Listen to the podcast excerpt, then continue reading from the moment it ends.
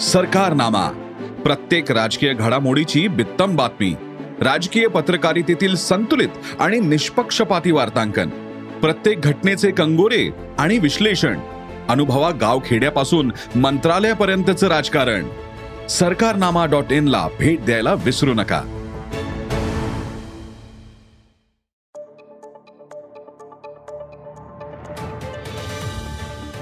नमस्कार. मी प्रसाद देशमुख. अॅग्रोवनच्या शेत मार्केट पॉडकास्टमध्ये आपलं स्वागत. आपण ऐकताय मार्केट बुलेटिन ज्यात असतात शेतमालाच्या मार्केटवर परिणाम करणाऱ्या राज्यातील आणि देशातील महत्त्वाच्या घडामोडी. सगळ्यात आधी आजच्या ठळक घडामोडी. कापूस बाजारावर दबाव. कांद्याच्या दरात सुधारणा. हिरव्या मिरचीचा ठसका कायम. मेथीचे दर तेजीत. आणि देशात सध्या सोयाबीन काढणी जोमानं सुरू आहे. मात्र पावसानं सोयाबीन काढणीच्या कामात खोडा घातला.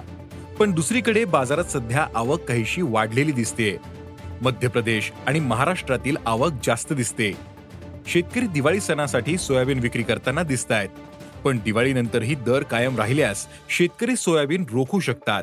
मग या परिस्थितीत सोयाबीनचा बाजार कसा राहील? सध्या सोयाबीनचा दर काय मिळतोय? पाहुयात पॉडकास्टच्या शेवटी. राज्यात मागील काही दिवस झालेल्या पावसानं कापसाचं मोठं नुकसान झालं. त्यामुळे कापसाचा दर्जा खालावतोय. तसंच कापूस ओला होतोय. या कापसाला किमान सहा हजार रुपयांपासून दर मिळतोय. तर कमाल दर आठ हजार पाचशे मिळतोय. उत्तर भारतात कमाल दर नऊ हजार आठशे रुपयांवर आलाय. मात्र जिनिंग आणि सूत गिरण्यांकडून अद्यापही कापसाला अपेक्षेप्रमाणे मागणी वाढलेली नाही. त्यामुळे कापूस दर काहीसे दबावातच आहेत.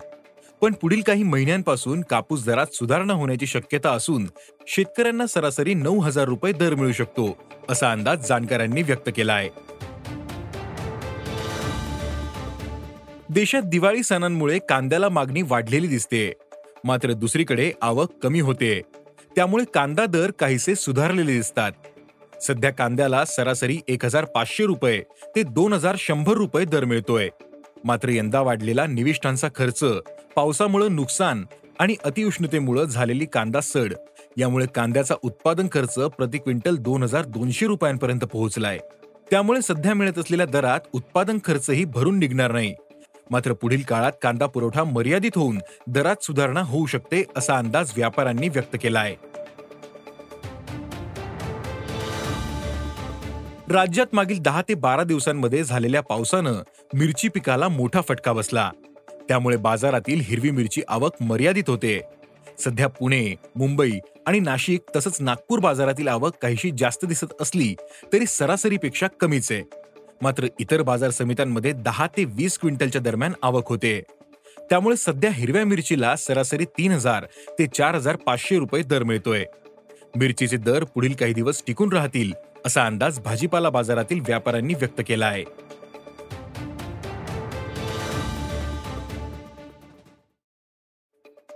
बाजारात सध्या मेथीची भाजी चांगलीच भाव खाते.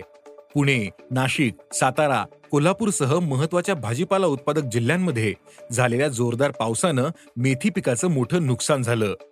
पाणी साचून अनेक ठिकाणी पीक सडलं. त्यामुळे सध्या बाजारातील आवक नगण्य अशीच आहे. सध्या मेथीला प्रति क्विंटल पाच हजार ते आठ हजार रुपये दर मिळतोय. तर किरकोळ बाजारात मेथीची विक्री तीस ते पन्नास रुपये जुडीप्रमाणे होते.